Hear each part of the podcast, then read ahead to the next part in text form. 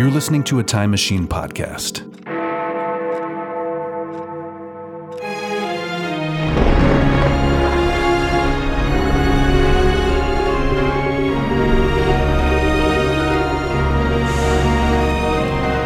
Old Movie Time Machine. An adventure through time and or space.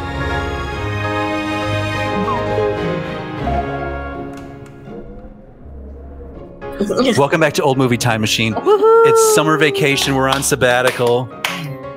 We're just we're But we're we've been hiatusing. watching the movies. Yeah, that's the thing is we've been kind of getting back in touch with. Well, we're also at the airport. Please enjoy these. Uh, that's a prop plane. It sounds like. Uh, but we've also been getting in touch with our current times. We spent so much time in the goddamn 40s, 50s, and 60s that we have to check in with our own culture, the culture that our people. We have to gaze into the mirror uh, of of art from our world. So that's what we've been doing.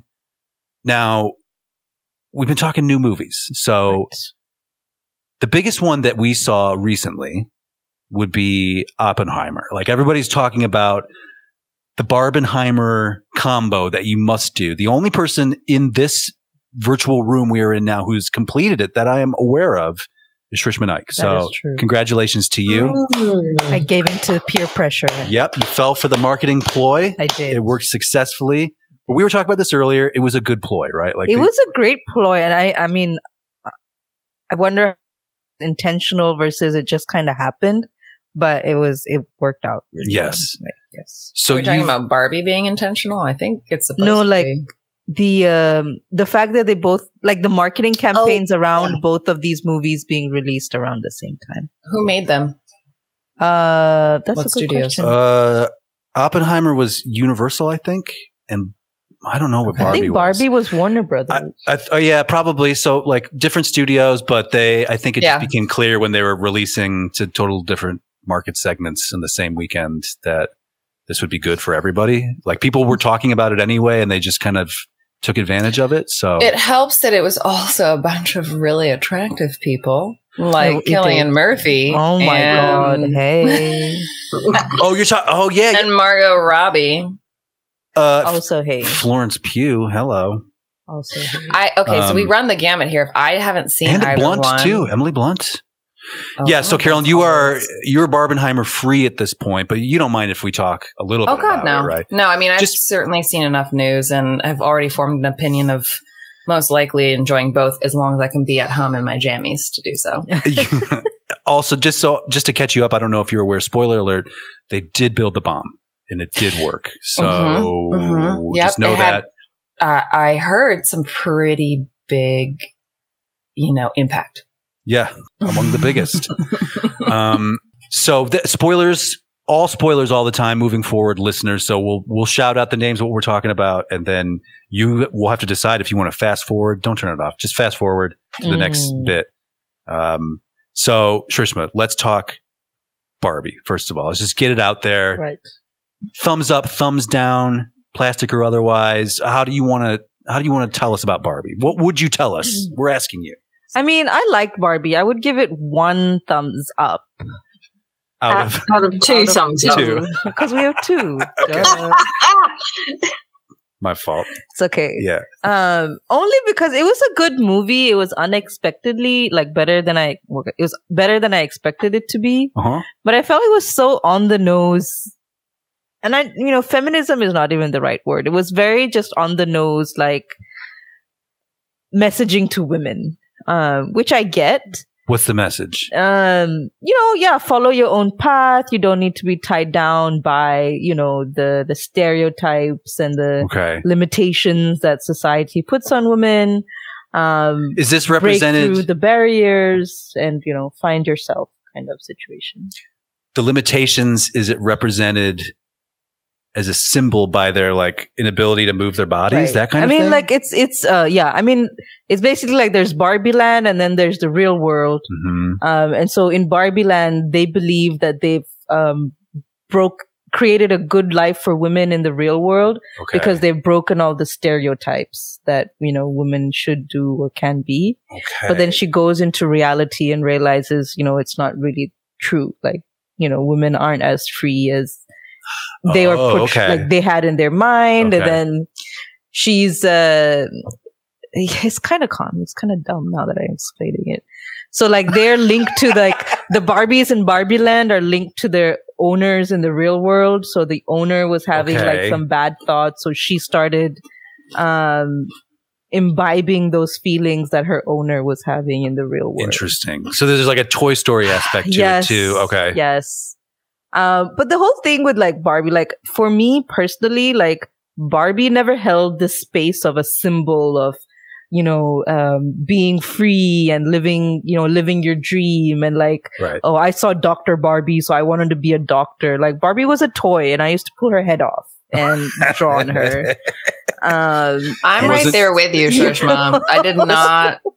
Barbies were not my thing, even though Grandma Zeppa desperately tried to get me interested in them, and I refused never. to play with them. yeah. like they weren't around. I don't remember them being around when we were growing That's because up. I didn't have any. Well, that's what I'm saying. I mean, it's Well, I mean, it just okay. wasn't a part of. So I don't know, Carol. What do you did? You have any interest when you heard that? Like, oh, they're making the Barbie movie. Were you like, finally? Katherine, Oh, God, same for you. Were you like, finally? Katherine, you love a good Barbie, right? You have Barbies in the UK. Uh, yeah, but I I didn't ever have one or several. I it was just not a thing. I was not interested. I was more of a tomboy and interested in climbing trees than anything else. Um, so I didn't really fit into that um, target audience. I mean, and so I the three of us are things- probably not a good representation of. of Yeah. impacted Yeah. most by it. But what kind of like bugged me about the whole movie, like they're trying to say, you know, that there's this element of, you know, the world is just a capitalist society that that's Mhm. driven by money and all of this stuff. Where in essence, that's exactly what, you know, in, in our reality that we live in, like the sales for Barbie would have like shot up. So it's all Yeah. just one, you know, big marketing scheme for Mattel. Right. So it's very counterintuitive to the message that they were trying to send in in the movie.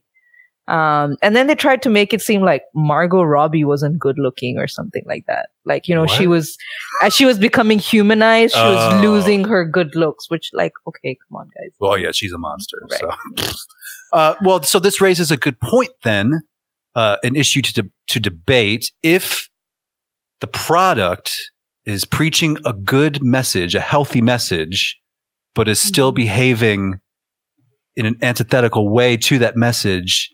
Is it still worthwhile? Like, what's the math on that? Is it is I mean, it better they that it didn't billion exist at all? Or does it? Yeah. Okay. So it reached a lot of people. So it's connecting with an audience, clearly. If the audience leaves that very commercial experience with that message and takes something away from it, does that make it okay? Yeah, I don't know. I mean, I, I I I, haven't read an awful lot about it, but I, you know, there's like clickbait headlines around how Mhm. Barbie is, you know, uh, women went to see it with their partners and then they're realizing that they're in a toxic relationship and they're breaking up and da, da, da. So I don't know whether that really, that, that, Is that is that that's really happening? There's a spate yeah, of that. There's, people. there's- Yeah. I've heard. I've also read Oh. um, these messages, and that's the thing. I don't know if it's that good of a movie that will cause like fundamental change in the way or, or my outlook in life. Mhm. Um, the way people are portraying it to me, like groundbreaking and blah blah blah. It's just a fucking movie about a doll, which was um, semi entertaining. Summed it up in one right there. One line reviews for Fanatic. Fucking movie about a doll. Um, and I'm sure Mattel just, you know, their sales have just skyrocketed. Yeah, everybody's making a lot of money. There- I'm sure there will be a sequel. There's no doubt going to be a whole Barbie there's apparently now, right? there's a whole Mattel verse where Yeah. they're going to come out like all the different toys that they've made. oh my God. out with Okay. movies Really? out there. Yeah. Mhm. uh, I I would. So just crunching the money making machine, which is you know I think- actually opposite of the message in if you actually listen to the movie. I will say, I think one of my favorite like real or TikTok reviews that I saw, and I, I, was kind of like, well, right, like, let's get to the consumerism as we're talking about. Right. It was a woman that was saying, and I'm sorry, I'm not citing her because it was insightful, uh, but she said, "Of course, we're attacking a female-driven, female-directed movie Right. that's going to generate sales like crazy for Mattel." Mm. but we don't attack Star Wars, That's Marvel, blah blah blah. You know, like and went through and Mhm. kind of named them all, and I was like, yeah, I mean that right there.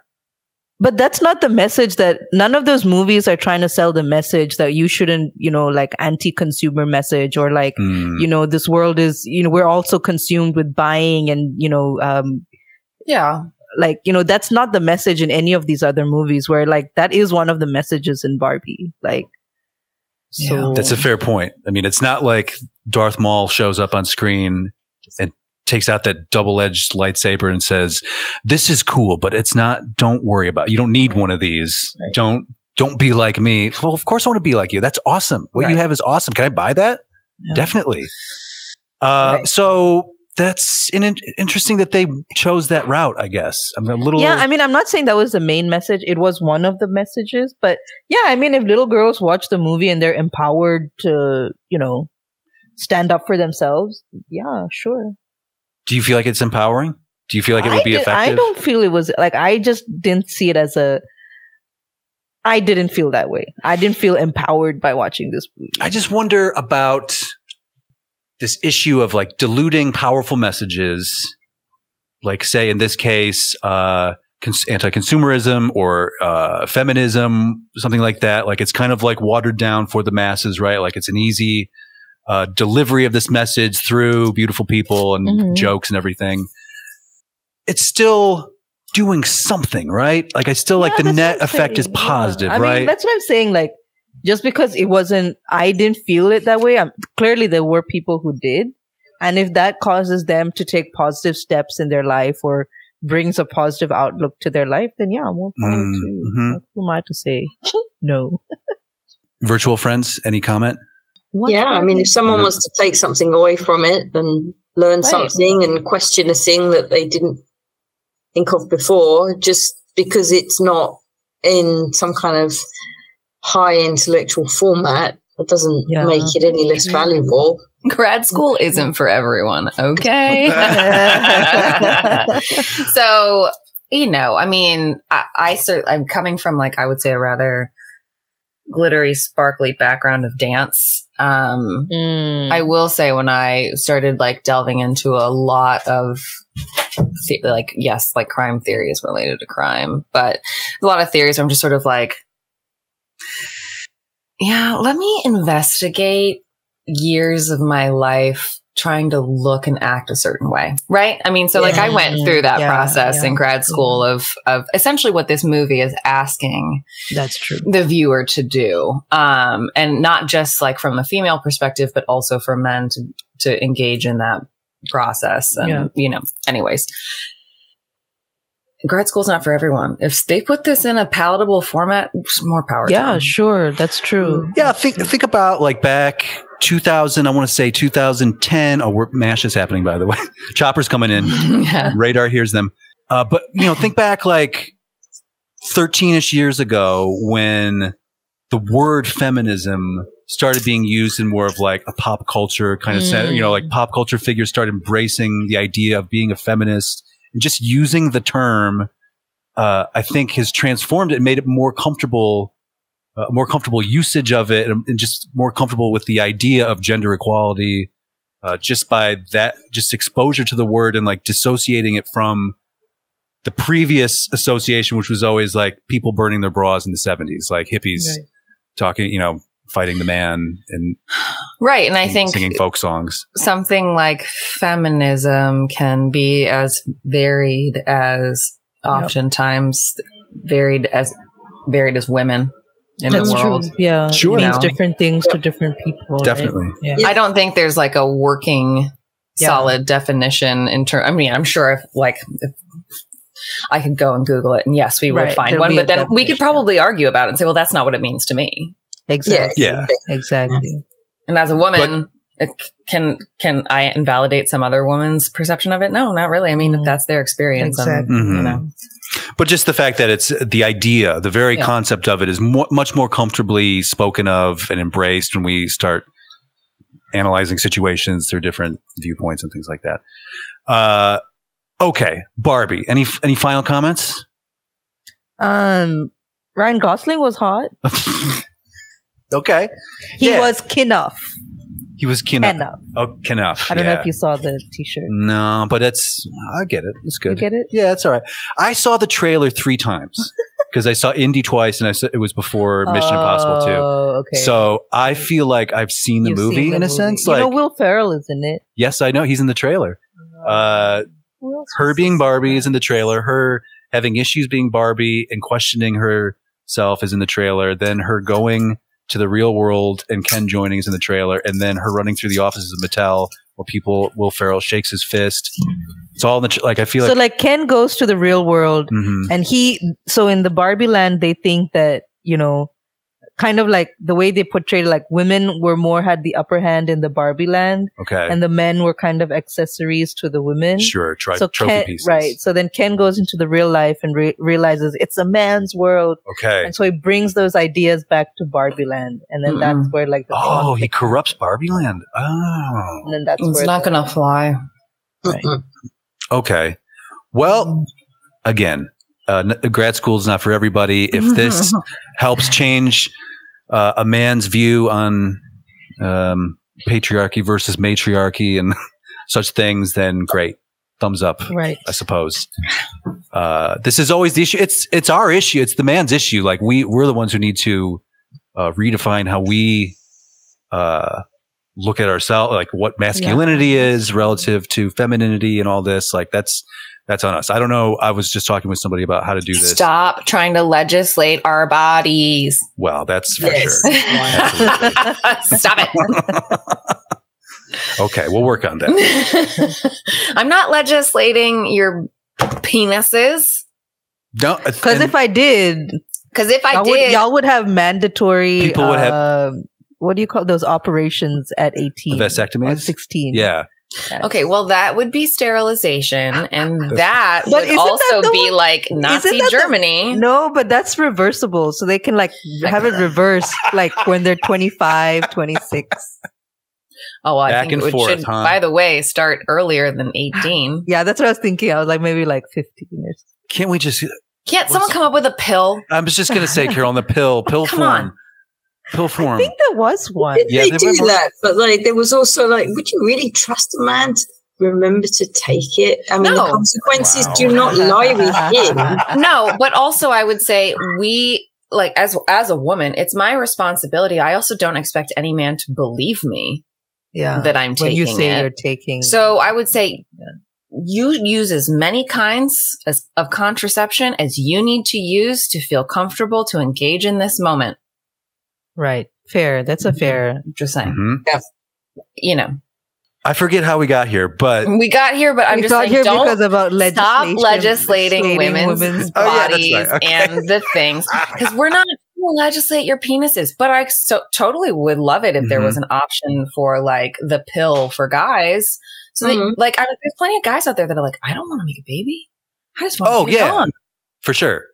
They might remember to take it if it's related to sex. Mm, yeah, it's possible. It's it's quite possible. I don't know. I mean, Come on, science. I- yeah, let's let's get it together. And come on, guys, let's get behind this too, because You guys classic should be guys like, for it. oh, as soon as the idea uh, you're gonna mess with my with my my stuff, like, uh, uh that's a no no. Yeah, exactly. Yeah. Oh, I might, I might have, it might be side effects. This might Right? affect Oh, my wait. Behavior day to day, my mental state, Right. and um, Right. Uh-uh. yeah, my Nope. my increased like cancer Right. risks. I might know, get blood all these things. Yeah, Mhm. exactly. Yeah. I mean, all the things. That, that would be terrible if it ended up doing anything like that. Oh my It'd be horrible. Yeah, we're a bunch Yeah. of crybabies Poor are. and babies. things. Yeah. But that being said, I think it is a compelling argument that if it means getting more of some, then that might be a powerful motivating device for uh, guys to get behind this. So If, If you that's how we are gotta sell okay it- with the side effects of, you know, uh, performance enhancement drug, that little What- blue pill. Yeah. Oh, you're talking about men in general. Yeah. I think if you're good with saying Yeah. like, okay, Yeah, exactly. If you're going to mess with it that way, why you're not gonna mess, mess with it that in way, Yeah, you should that's also be willing to say, wow. And women, Combine both. Uh, yeah. I mean, the Mess it both campaign for that would be like, I think it's really hot that your sperm aren't infecting my body. Infecting. My God. Infiltrating. Yeah, Traits. I don't want to Okay. make babies with you, but I do want to get it on with you. Yeah. exactly. Right. Which is Right. what, you know, I think like 75% of the time that's the state of mind. Right. And then Yeah. I would know, say more than other- that, other- more than Carolyn, we know you're special. You One special One hundred percent of the time. One hundred percent of the time, I do not want to make babies. Guys, let's move on from legislating our bodies and let's start legislating the atom. Let's get into Oppenheimer. Carolyn, again, you've not seen this. I'm going to have thoughts about it though. Do you have any that you want to start off with before we talk about what actually happened? I love Cillian Murphy's RBF, RBF. What does that stand for? Wrist in bitch face. Oh, okay. Oh. Gotcha. There's like so many memes out there of There are. of him being judgy, and I love him for it. And I don't know if he, I'm sure he must be aware of how his face looks, but I've been a fan of his since so. like early days. Well, and you were a big Peaky Blinders person too, as well. Oh yeah, right? for sure. But I mean, Okay. I liked him back. What was the zombie movie he did? Yeah. Way Oh, 28 days later. later. 28 days later, right? Yeah. I liked him in that, and that was I think like pre Batman and Oh, yeah. Yeah, that's right, yeah. Yeah. right, like you know. But I've been Mhm. like, yeah, he's a I think good I'm- actor. I like him as an actor. Yes, he's attractive, but I like you know, he's good. I think I'm I'm a little late to the Cillian Murphy party. Um, I did not realize he was quite as good looking as he is. um, and since the last, I think since we went to watch it, I've been looking at a lot of memes and videos of this man. Are you entranced by his Uh, face? I am very yes, It's a, it's a fascinating Yes. face. It is. very. It's almost a little feminine. It Mm. is. Oh, like he would make yeah. a really hot woman as well. Like He- Mhm. He's know. a pretty man, would you say? yes, but he's also not like. There's also like a There's an oddness to it though, like a, like an alien quality, uh, or some kind of it's the cheekbones. yeah, in the High like, cheekbones, full lips, big, Big eyes. eyes. clear eyes, clear big Clear- eyes. Yeah, yes. Mm. makes yeah. Okay, so it's an interesting face.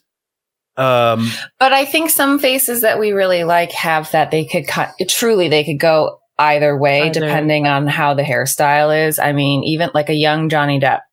oh, you feel like young Johnny Depp's face could go a couple different ways. Mhm. Yeah. Oh, yeah. Actually, Like I- young I- young Depp, you think he could be like Yeah. that's an attractive man, right? Like Yeah, I mean, universally- hot, but I'm thinking like, okay, when my hair was short for a decade, and I literally had it everything from a mohawk to a high and tight, mhm. like Peaky Blinders, to Mhm. like I have a jarhead marine haircut, right? Yeah, yeah.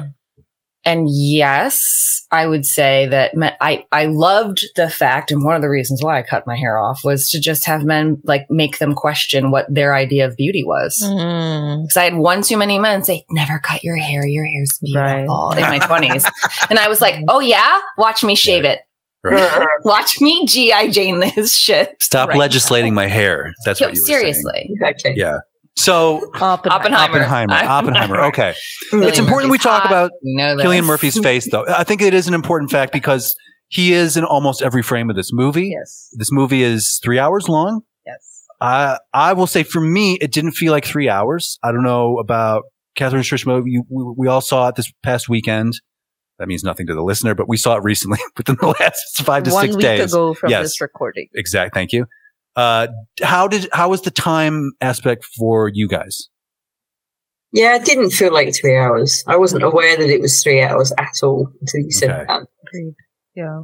Same. Same. Okay. But I, I.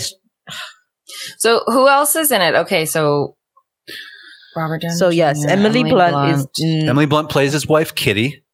Josh Rami Hartnett, Malek, Yep. Robert Downey Jr. hmm Uh, real Jack slow. Quaid related to Dennis Quaid. Probably. Mm. Hmm, Uh, what's his face? Alden. Oh my Wright. god, he has to be. They look exactly the fucking same. Yes. Sure, so He is the son kinda- Meg Ryan and Dennis Quaid. Oh, okay. yes. sense. Yes. Totally, you can totally. Now you can see it, read Now- right when you. No, I mean I definitely see Dennis Quaid, but now that it's oh yeah, okay, I see it. Right. Yeah, so it's a it's a large movie. It is. Uh, I I wasn't sure how to feel about it leaving it. I had to I've had to do some processing and everything, and also I've been reading Oh the book. What? Meg Ryan and Dennis Quaid's son is in his thirties. Mm-hmm. Yeah. I'm just saying, like, th- think about it. Like, Uh, no, time is a liar. I know. I know.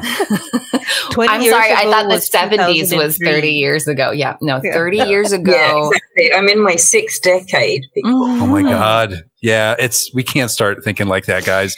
It's it's too much. It's way too much. Like he's all like he I'm at the end of my 30s. He's at the beginning of his 30s and that's still weird. Yeah. okay, Yeah, anyway. it's weird Sorry. for sure. Time. So epic Christopher Nolan cast, a very large and unwieldy story. Uh, I've been reading the book that this is based off of American Prometheus. It's one of these. It's a doorstop, right? So it it does a really good job, though. In hindsight, as I'm thinking about it, like it hits ticks all the boxes of the story, like the big moments that you want to see. Him and Einstein, him and Truman, the blood on my hands, get this guy out of Mm. here uh, the Trinity test, everything leading up to Trinity. It's a lot of material to cover. It's really dense material. I definitely want to see it again at least a couple of times just because it was flying by. And I know this stuff fairly well, and it was still cruising by at such a pace where, like, if you missed that one line explaining the marbles in the different cups and what they represent, like, you're going to be totally lost. doing? Like, Right. what, what does this mean? Why? Um, but they did it. He did it. I don't know. He he somehow Okay. lands it. Yeah. So I have, since you know more about this time period, and I have not read that book, and I, I fully admit that once we get into like World War II, I sometimes I tune out history. step right this way. I'll tell you Um, about it. yeah, like yes and no. Do you know what I mean? Like yes and no. Like I mean, I know some temple things. I know I get I'm sure you like have who was involved in the development on this project. At the same time, I'm like I don't know the inner workings of that project because I haven't looked at that specifically. So, I mean, he's tasked with ma- making the atom bomb. Right.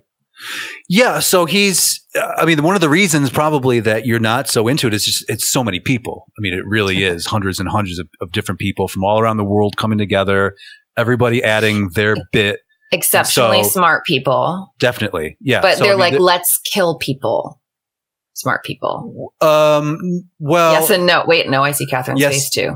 Yes and no. Okay, so as soon as they, I mean, it, they they do i- illustrate this fairly well in the film. I think you know, as soon as that, as soon as they split the atom, uh, people who understand this realm of physics, the, the Mhm. quantum realm of physics, understand the potential, the the the lethal potential for the energy that uh, is released upon fission.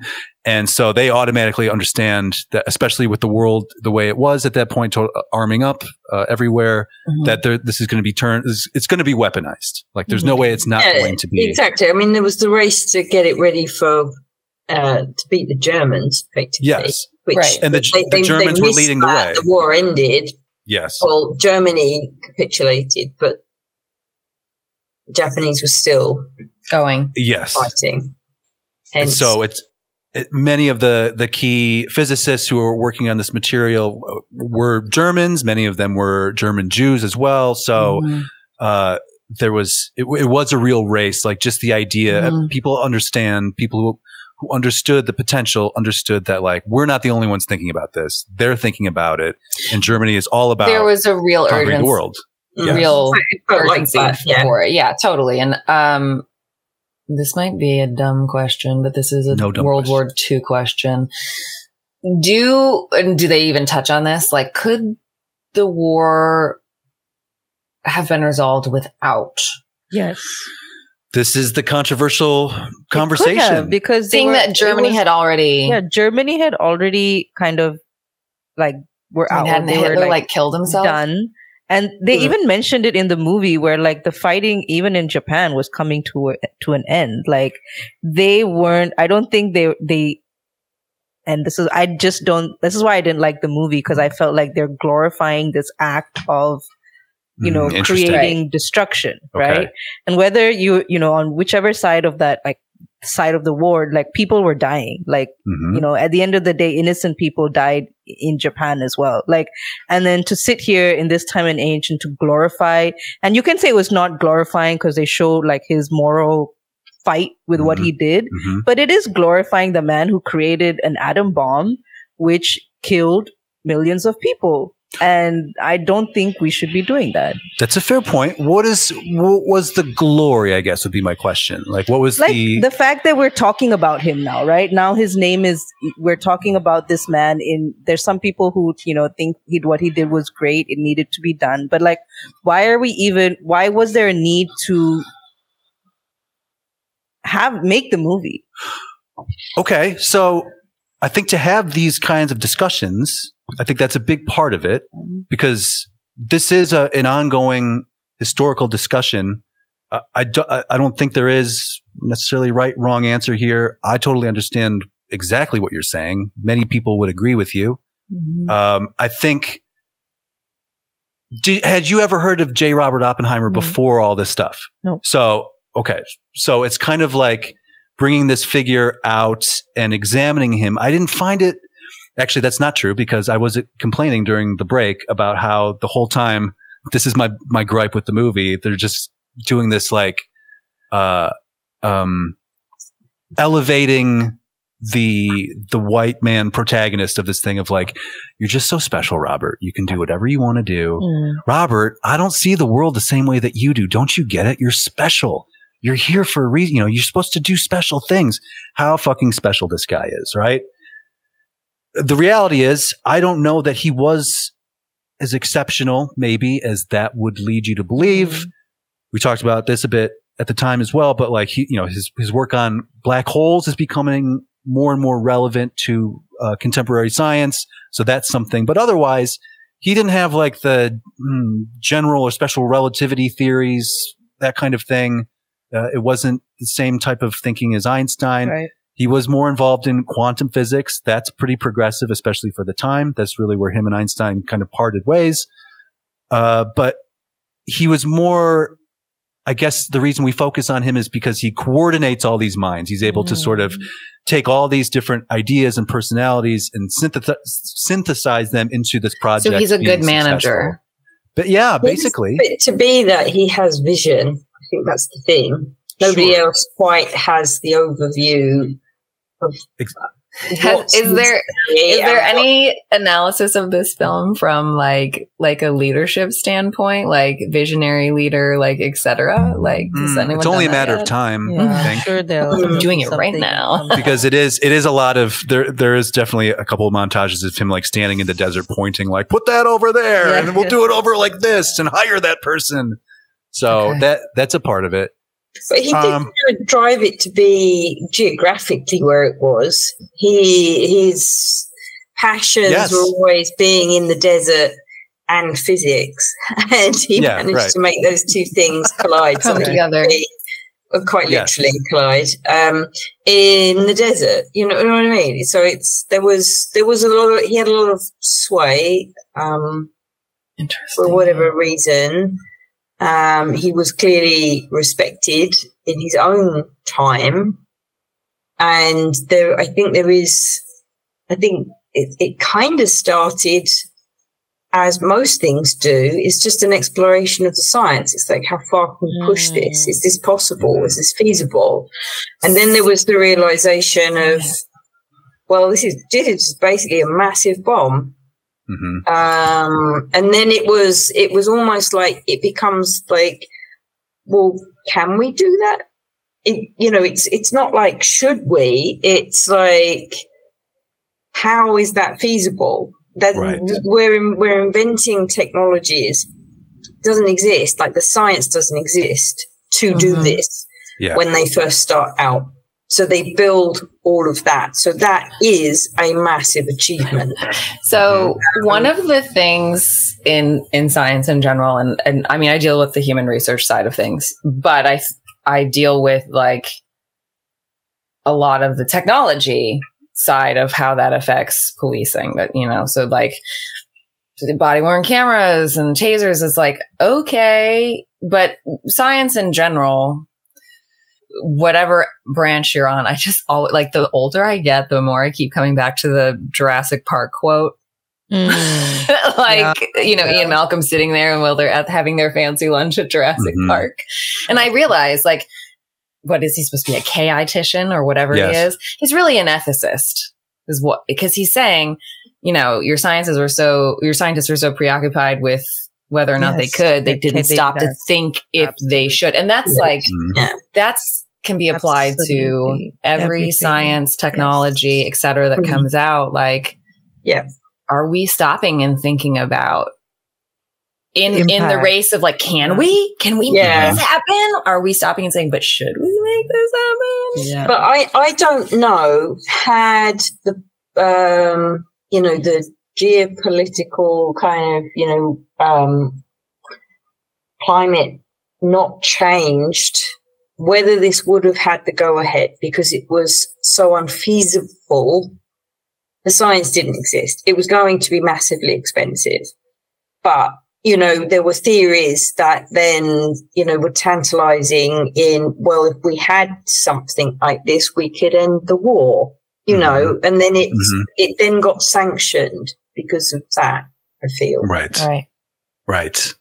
Certainly. Yeah. I mean, as with many things, uh, are the result of that kind of uh, the arsenal of democracy and all that, and building up these huge manufacturing capabilities and trying to solve wartime problems, and then applying that later to civilian matters. Yeah. I mean, what was inter like, I mean, yes, I guess, but what was interesting to me, the second half of the movie or the second or the last quarter of the movie was then dedicated to how they needed to stop getting this into the hands of the Russians, Yes. you know, and Mhm. so Yes. like they triggered their own arms race essentially. Yeah, which I, I think was something he anticipated, actually.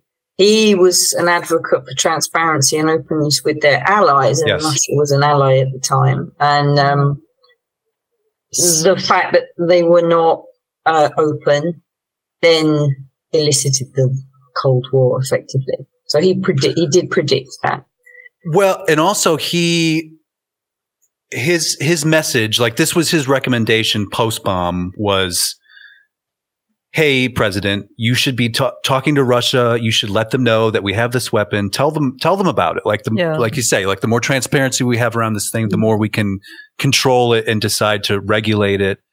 Uh, and so Truman throws him under the bus, though. It, Yeah. he does nothing. So they go to this Potsdam conference, which is the key moment where he's with uh, Stalin and Churchill, and while they're testing Trinity, and he gets the the green light that it works.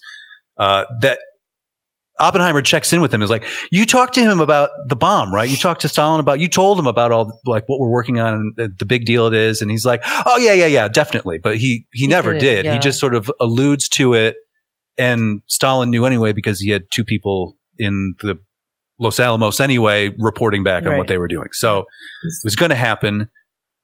I, I want to return to the what you brought up, Shrishma, because it's it's the key conversation, and uh, you know, there's no resolving it. I don't think, but like, I think it's important that we have the discussion because, especially as I'm an American, Carolyn's an American, Katherine is English.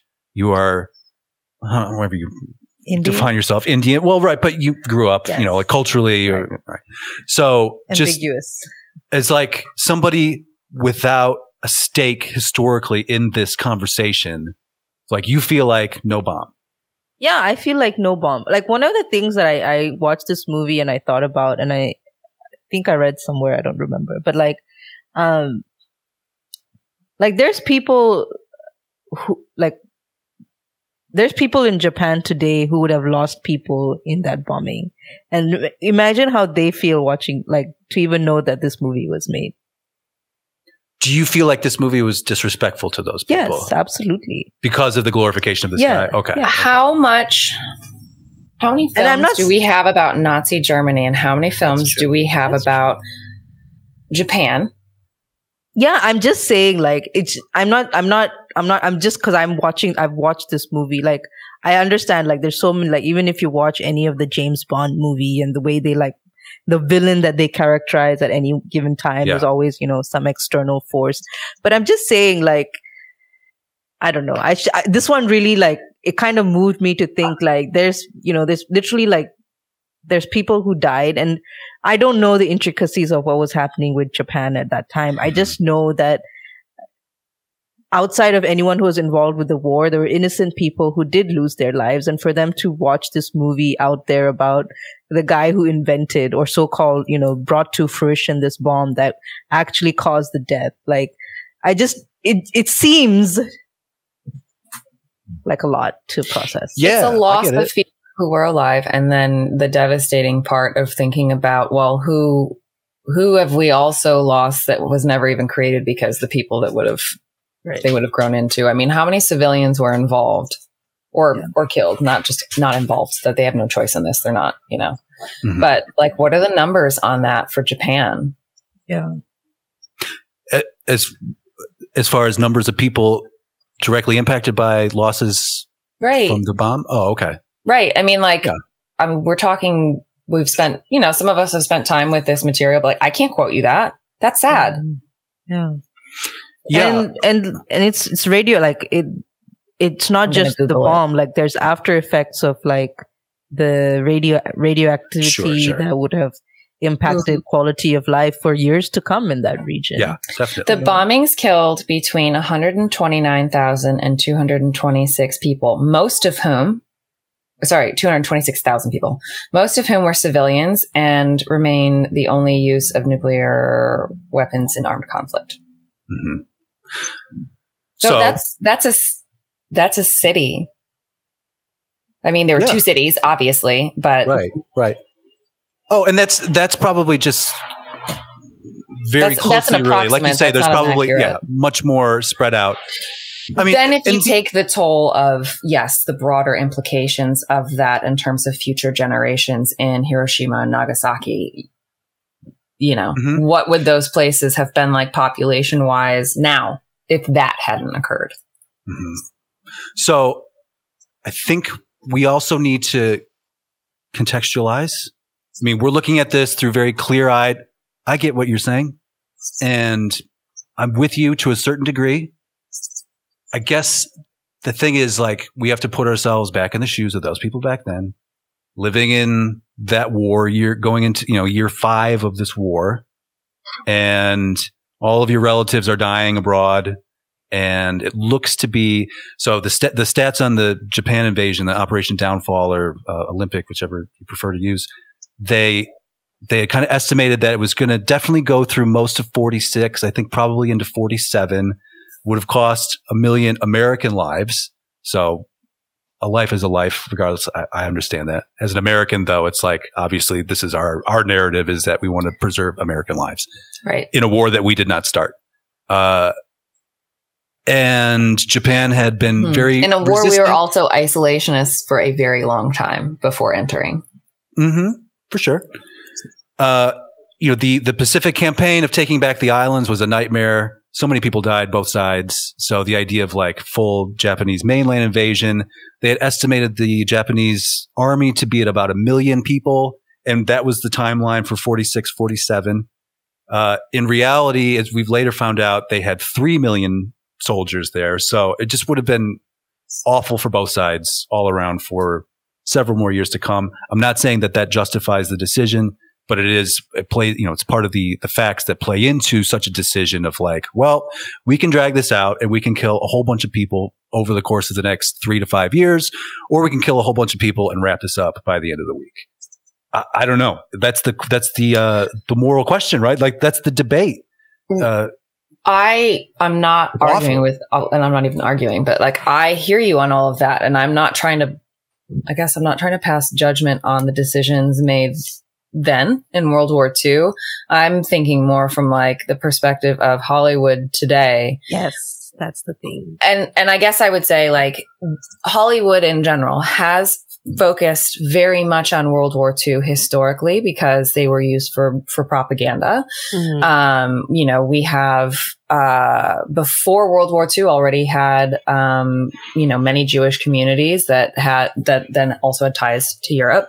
Um, we also, if I'm not mistaken, we're not really taking any uh, refugees initially from mhm. Those populations but but i feel like we have a lot of different media viewpoints on um the European side of World War II. Obviously, Mm. we're Euro- we're a Eurocentric country in the United States. What we don't necessarily have, and and this is kind of a I, I would say like a failing of Hollywood, where it's like, okay, we're we're doing the we're doing Oppenheimer. Yes, these are fascinating people. They're brilliant people. Not questioning the decisions that were made then or to end this war as quickly as possible. I'm more like, so Hollywood, when are we gonna get like the Marie, Marie Curie or something like that. yeah, when are we gonna get the the Japanese side of this? Oh, oh, gotcha. Right. Yeah, I was going to say that there, there, is, there is a Marie Curie film, I believe. Oh, I'm sure there is. Yeah. Yeah. Sure. But I mean, it, And equally- I mean, has Yeah. has this has this subject? There's never been an a, an, an Oppenheimer film before. Is that correct? There hasn't been one that touches this subject I don't Is that- not in the same way. because of the issues. I mean, I, f- I feel like this is Could be. this is a very important piece of history Yeah. Mhm. that is worth remembering. Uh, yeah, that's what I'm saying. Like, I'm not saying sure shouldn't it's glorifying anything particularly, other than um, I don't know. It's just because it, it it does leave you with more questions. It's not like it's wrapping it up in a nice bow. It's not like a happy ending or anything. It's not saying "Yay, America, we did it!" Woo, like the rest of the world. And It- you know, ultimately, it, it's it's a complex um, and um, yeah. I, mean, I don't know. well, he's he's consumed with the regret. Like uh, you know, that's part of the reason why we would tell his story. You don't. You're not buying it. You don't. I mean, this I is just- I- this is I the arc guess- of a human, though. So, like, this is the emotional arc. Is that Yeah, but we're doing it from a white male perspective again. I, And again, and I again, and understand, again, but again, like, again, it was a bunch of white males on the program. I mean, that's just a history thing. But you know, uh, it's the you know the the fact that he does this terrible thing, but then recognizes he does the terrible thing, and then is trying to, you know, toothpaste back in the tube or control it or advocate. You know, Mhm. it- again, like you say, Katherine, it's it's complicated. You know, there it's Mm-hmm. a it's a complex issue to discuss ever, let alone with the actual people involved and the decisions they were making and why they were making them. Right. I, and I, I, I get your agree point, that it Trish. No, should. I mean, it should. I'm not saying we, be, we should jerk this guy off all day, but I mean, No. No, but I, and I, I get both sides. I guess is what I'm saying. Like I understand it is a part of history that we should talk about, and I'm it, like you know, like is it though like do we need to talk about why he created like do we need to talk about him creating this bomb I think it's. yeah, I think we do. I definitely think worthy. precisely for this Right. reason. Because I was going to say it's generating this kind of conversation, which is Yeah. important to recognize. Harnessing the power of splitting the atom. I mean, that's like a huge thing for humanity. okay, maybe i don't know You don't think so? Like understanding that the world is subatomic. I mean, we on- have that understand. Of course, uh, of of course, we have that understanding. But do we need a movie about how he split that atom and then created a bomb out of it, and what his thought process was behind that? I want the Ken Why, Burns why not? It happened. It was it's history. There's And it's been plenty of influential. other subjects Momentous. that are difficult. Okay, But right. nothing good came out of it. What- What good came out of it? That's part of the discussion. Like that's the good thing that came out of it was the war ends. But there's And also a bunch of bad get- shit it that comes get with used it. For like nuclear power plants and things like that. You know, the same technology then goes on and in theory gets harnessed for Right. the benefit of humanity. I mean, I But- know, I know, I know that's also controversial. I mean, nuclear that- power in itself is not something like that's not. I know it's it's a strong source of energy, but it's not like the most stable source of energy. It can be though. I think actually it can be. It's just you know um, the the problem is humans are involved. Mm. right. Yes. The humans are the It's unstable human part of this mistakes that have equation. led to every. Um, But I feel like you know, I mean, in terms of energy, like you don't have to split the at- atom to get energy. Like there are various methods of getting energy that are just like. I don't know. I don't know. I understand what you guys are saying and I get the significance of it. I get the science of why it's, you know, having that understanding of what comes out of going into that level of, you know, detail. I believe, you know, the study of energy is, you know, it has to be done, but it's just for me uh, as, you know, like, it just, I, I, I feel like, it, like we could have done without the movie. Like, Interesting. no- Okay. No, it was I a think good I would- as a, It's- it's- you know, prefer the Ken Burns documentary that might give me both this story and the story of other things in Right. context. Uh, this is, uh, it is, I was kind of surprised at first watching it unfold, this movie over its three hours, that the Trinity test happens very much like middle, Middle. late middle. Yeah. Like I kind of, in my mind, I had pictured this as sort of a, a Trinity movie, but it's, it's a biopic. I mean, it's, it's his story. Yeah. We're seeing this story told through his eyes. They're important eyes because he was uh, coordinating everything and conceptualizing and synthesizing and everything. So that's, I'm not, I get what you're saying though, but uh, I also, I do think that the understanding of the atomic and subatomic world and quantum physics that yeah, that's of the yeah. era, you know, like that, that's stuff that we're still trying to figure out and, and will be, uh, such a huge thing to understand when we finally do have better understanding of, you know, we still don't really, but, uh, I think that is certainly worthy of, uh, telling, telling the story of, I guess. Because otherwise, why would you tell any story? Like, why would they put out that uh, Michael Keaton McDonald's movie about the guy who Mhm. made McDonald's successful. Like, who gives a shit? You know, like I'll go there for the burgers. Like, but the story of the vision and all that and how they did it makes it worthy. I don't know, but also it's your opinion. Who gives you know, like yeah. who I mean, cares what we think? just from my just that's just my perspective. like I just Yeah. I, I I it was a good movie, I guess, for the most part. I just didn't really connect with uh Listen, did you connect with Florence Pugh and her boobies reading from the Vedas while? Tell me your thoughts. It's a very controversial. Controversial? What's that? Con- controversial. you said shul. Oh, me. It's very Controversial. controversial uh, sex scene. it was controversial. I mean they I uh it would I get why people are upset. Like there's, you know, you just, you know, it, usually one wouldn't associate sex and the Bhagavad Gita So can you together. describe the scene as as you feel comfortable? like, I mean, she set was it up basically like uh, I think he was he she was writing him, and she got went and got the book, and somehow it turned him on to see her reading from the book as she was writing him. sure. Um, and then I guess he might have finished as he said, "I am becoming death" or some shit like that. Yeah, she demands that he Yeah. read the Yeah. the, original Sanskrit. Uh, and uh, people are upset about it.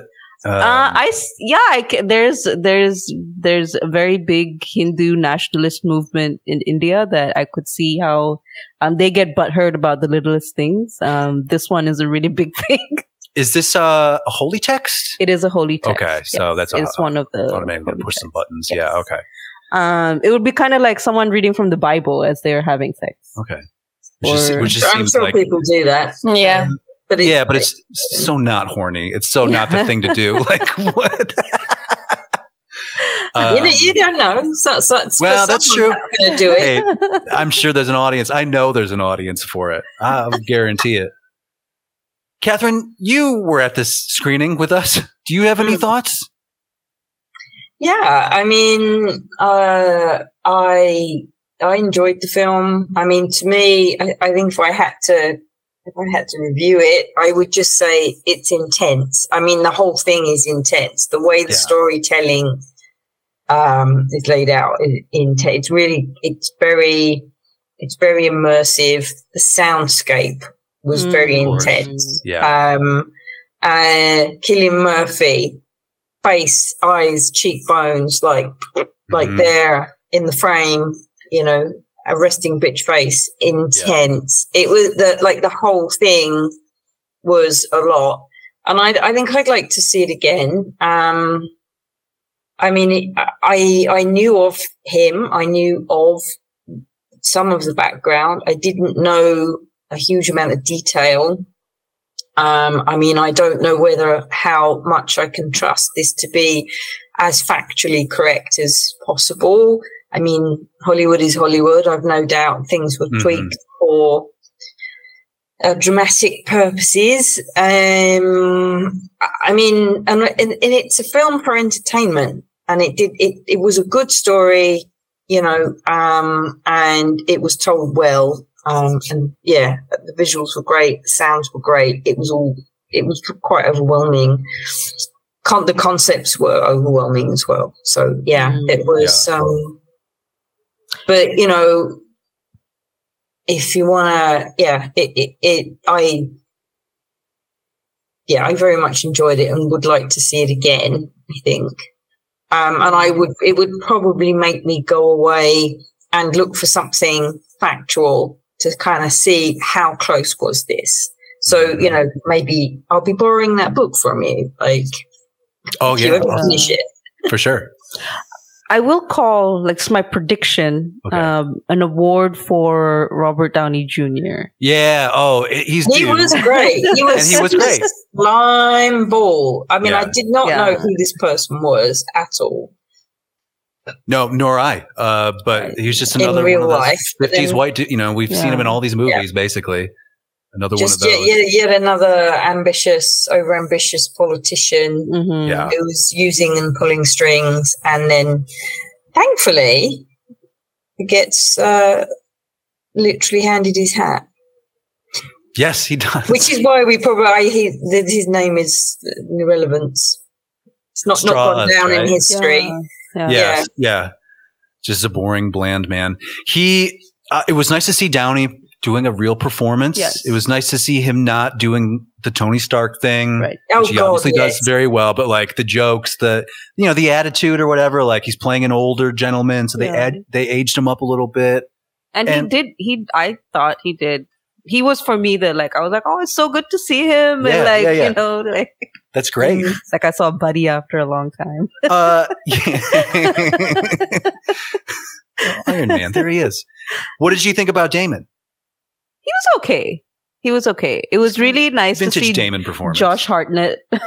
Hartnett he back. Was, he had back my. dead. um, yes. He was my teenage crush. One of my teenage. oh, okay. crushes. So, did you go see the faculty? no, but I watched Pearl Harbor, Oh, okay. and there was one like I remember. I was like, oh my god, Josh Hartnett. You watched Pearl Harbor, but you're giving this movie shit. Jesus. You- I don't actually. I didn't like Pearl Harbor either. okay, okay. So Good, good. uh, I remember being. I was like, because we were also studying his like that time in history Okay. at that time because I was in school, I think, Yeah. um, and we were learning about World War II and the historical, you know, what was happening. So I remember studying that we were studying it in school, and I watched this movie, and I was like, "Are you guys like?" That also elicited. I remember some responses. I don't remember exactly what they were. hmm Um, but yeah, I remember I was quite torn about the the propaganda of the American propaganda of it all. Of Yeah. course. See, So- see that, that that I believe that definitely was like felt like a glorification if I remember that Yeah. correctly. That's like American. Mhm. Ooh. Yeah. We Americans, we love to toot our own horn.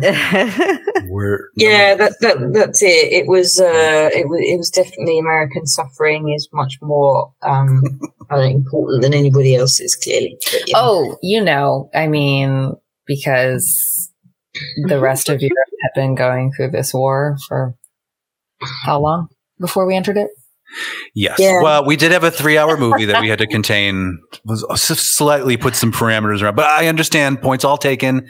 Okay, so Oppenheimer. Maybe check it out. Maybe not. Maybe it should exist. Maybe not. This is the glory of our international panel of experts. That's true. this is we get different viewpoints and perspectives, and I'm sure we'll be talking about it some more mm, soon to come. Yeah, yay.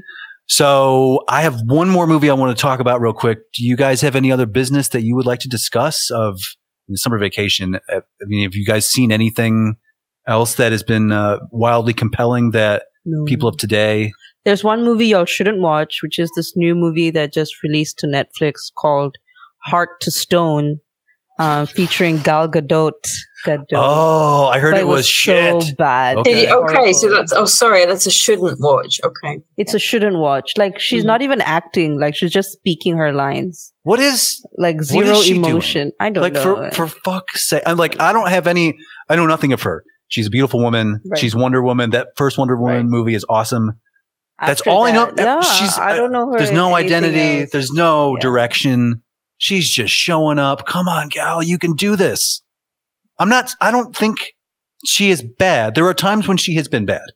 Wonder Woman 84. She was literally like a it was a poor performance. Yeah, even this one was very bad. Uh, but I've seen her be good too. So whatever you did there, do that is what I would recommend. That's Fair, fair recommendation. yep. Thanks.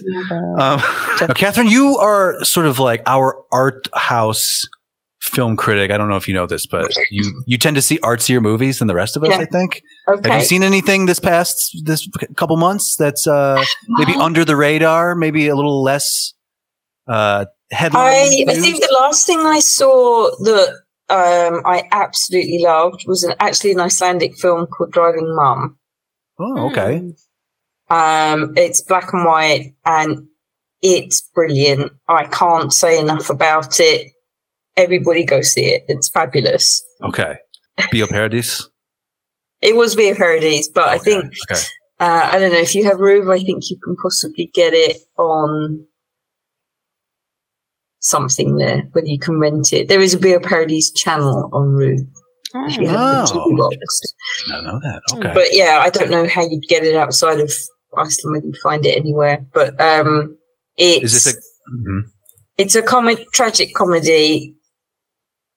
Um, It would have to be with that type of title, right? Um, yeah, so the uh, it kind of start. I mean, I can give you a vague overview. Like, um, please.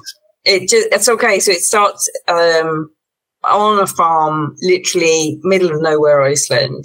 You know, can be. You know, if you're out in the countryside, basically, these this is how people live. I mean, these people get their um uh supplies. Someone comes in by boat just to their farm. You know that Mhm. kind of thing. Mhm. Um, and it's a it's a guy. It's a it's a mother and a son. Um, and you know, there's not really a lot going on.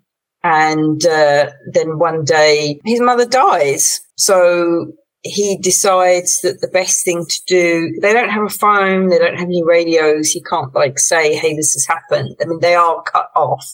So effectively, like dresses his mum up in like her best gear. He even puts makeup on her, even though he's got no concept of really how to do that. So it's kind of like a clown face on this dead Sure. woman. Yeah. Puts her in the back of the car, like sitting there, um, and then drives her, you know, to civilization to basically be Hmm. like, "Yeah, my mum's dead." Uh, but during this journey, this this then becomes a life journey, effectively for him. The life he has not lived to date because he's been on this farm. Um, he has all of these adventures, um, and yeah, it's quite a spectacular end. I, I, I can't really. It's very funny. It's very tragic, um, and it's quite it's quite beautiful. hmm. Lovely. Sounds, great. Yeah, Driving Mom. Interesting premise. Driving mom. Okay. There you go, listener. That's uh that's exotic Icelandic cinema input for you to enjoy. Icelanders they can put a film together. Yeah. You know, like Oh, once yeah, a year yeah, at yeah. least. Like th- I mean, they know what they're doing. So like this has never been the case of the show before, but let's platform Iceland as a filmmaking hotspot. All right. Check out some of our stories. At least a popular location for filming. That's for sure. Absolutely, yeah. Yeah. Certainly You, picture you know, I was in the in the UK recently, and um, it, almost everything that like I put on to watch with my mum and dad, there was something in there about Iceland, and my mum actually turned around and went, "Bloody Iceland! I'm sick of it." well, we're very hot right now. We're very topical over here. Fresh volcanoes and earthquakes and whatnot. I mean, Yeah. oh, who's not Well, talking about kind of dried up a little bit, isn't it? Well, it has, yeah. really, yeah I believe It's so. Not even smoking anymore. Okay, so uh, the last thing I wanted to mention, well, two things. Number one, uh, Matthew Broderick reminds me I'm just about done with watching No Hard Feelings with Jennifer Lawrence, Mm. which is a very funny sex comedy. I think sh- it's a it's a simple movie. I won't I won't get too into it or whatever, Okay. but just know that like Jennifer Lawrence, I think should at least be nominated for Okay. Best Actor award or win. And it- it'll never happen because this is a sex comedy, but Mm. she is awesome and she is absolutely I hate to use the word almost because of the cliche, but fearless. Okay. She's doing shit like I just I tip my hat to her. It's it's really uh she's great. That's all I would say. And the movie's a lot of fun and uh that's a recommend too. But the big one that I wanted to talk about last night, I had an amazing evening with Spider-Man across the Mm. Spider-Verse. Before you all shut, Katherine, wake up. I'm sorry. Before you all shut it down, I know that this is not the audience. Well, Shrishma, you're the I would never shut it down. Yeah, you would like this stuff. And I like it too. Spidey's never been my guy. I think I've, t- I've talked about it. I'm Right. Sure, I'm a Batman guy, pretty Mhm. clear cut. Spider Man a little boring. But these movies, the Spider Verse movies, this is this is what I'm looking for. Right. Like this is really good um, production as well. Oh, Shrishma, we talked about it on our Mission to Cartoon on Wookie of the Year, our other podcast that we do. Guys, go check it out. Uh, I have a very love hate relationship with cartoons, especially cartoons for grown ups. Mhm. They need to uh, have a, a particular visual aesthetic or, you know, like tick some Right. boxes for me to really sure. enjoy it. And this movie, the, or these two movies, uh, are so visually They're kinetic almost- and compelling. Yeah, they're almost like comic books come to life. it's as close as you can get. Right. It's really incredible. Right. Um, Katherine, I know this is not your genre at all, but I would say like maybe throw it on sometime and turn the Mm. sound off and just fucking look at it because Yeah. there are times what like extraordinary moments where like there's like a beautiful scene uh in this film last night towards the end where two characters are interacting and they finally if there's an issue I have with these movies it's that it's almost too much. It's like it's relentless, but then they manage to slow it down because they're smart storytellers and let these characters have moments together and be people. And when they do this, like in the background, I swear to you, if it's like uh, Kandinsky's uh, animated in the background behind these characters as they're talking, it was so uh, hypnotic and like Visually, beautiful. yeah. Like yes, visually compelling. Um, it's doing. They're just doing all the things I've always wanted to see is Right. in a visual sense, and the animation is at a point where it is not distracting. It, it's actually enjoyable to watch. I don't see them as cartoons or even uh, caricatures in any way. They're just like the performances, the voice performances are just spot on, and the way they are brought to life in this medium. I mean, it's it's really extraordinary. The first one won the Oscar for Best Animated Picture, Yes. which I was happy to see, and this one should do the same thing. I mean, it's really like uh, a sight to behold. As I told you, um, I haven't had a chance to watch Across the Universe yet, Yeah, um, but I started today like rewatching um, Into the Spider Verse. Mhm. Um, so excited to go home and watch the second one tonight. Indian Spider Man, Shrishma. I was telling her earlier today, it is he, this dude is the star of the show. He will have his own spin off something before it's all done. Mark my words. But Indian Spider Man in the Mumbattan dimension is the best thing that's happened uh, for me this it. year in the cinema. It was he's so funny. He's such a funny character and looks awesome too. Like a great design. okay. Um, so we talk about remakes sometimes, and there are these sort of forbidden properties. Everything's been remade except for a handful of forbidden properties that haven't been touched yet. So Back to the Future is one of these. Mm. Uh, I think Harry Potter qualifies as well, but they will be remade eventually. Yeah, they're remaking Harry Potter. Are they? There is Into now a a TV series show. Oh, fantastic. They've already cast uh no shit. cast it as well. Any Um, breaking news on this program. Look at you. ah, who did they cast as Dumbledore? This was an interesting choice. Uh, I hope it's an an ancient alcoholic British actor of stage and screen who will die before they get past episode two. okay, while Shrishma looks this up, I'm going to continue to gush about the idea. I love it. I think, you know, those movies are great. All the people are in them are great, but also this property is bigger than that and they should be re- redoing it or at least like spinning it out uh, away from uh, poor Daniel Radcliffe's face. Uh,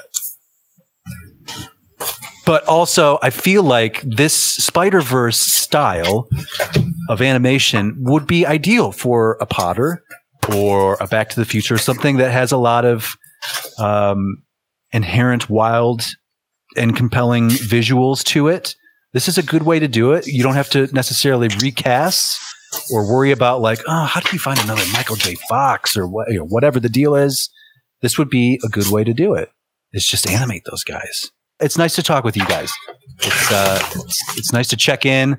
We will let you, listener. It's nice to check in with you as well. I'm sure you've been talking to us the entire time. We can't hear you. That's not how podcasts work.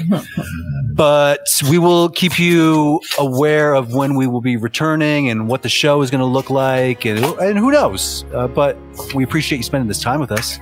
And gang, enjoy the rest of your vacay. Hmm. Talk to you on the flip side. Is that a thing? It is. Okay. Well, we'll let's do that. All right. Bye. Bye. Bye.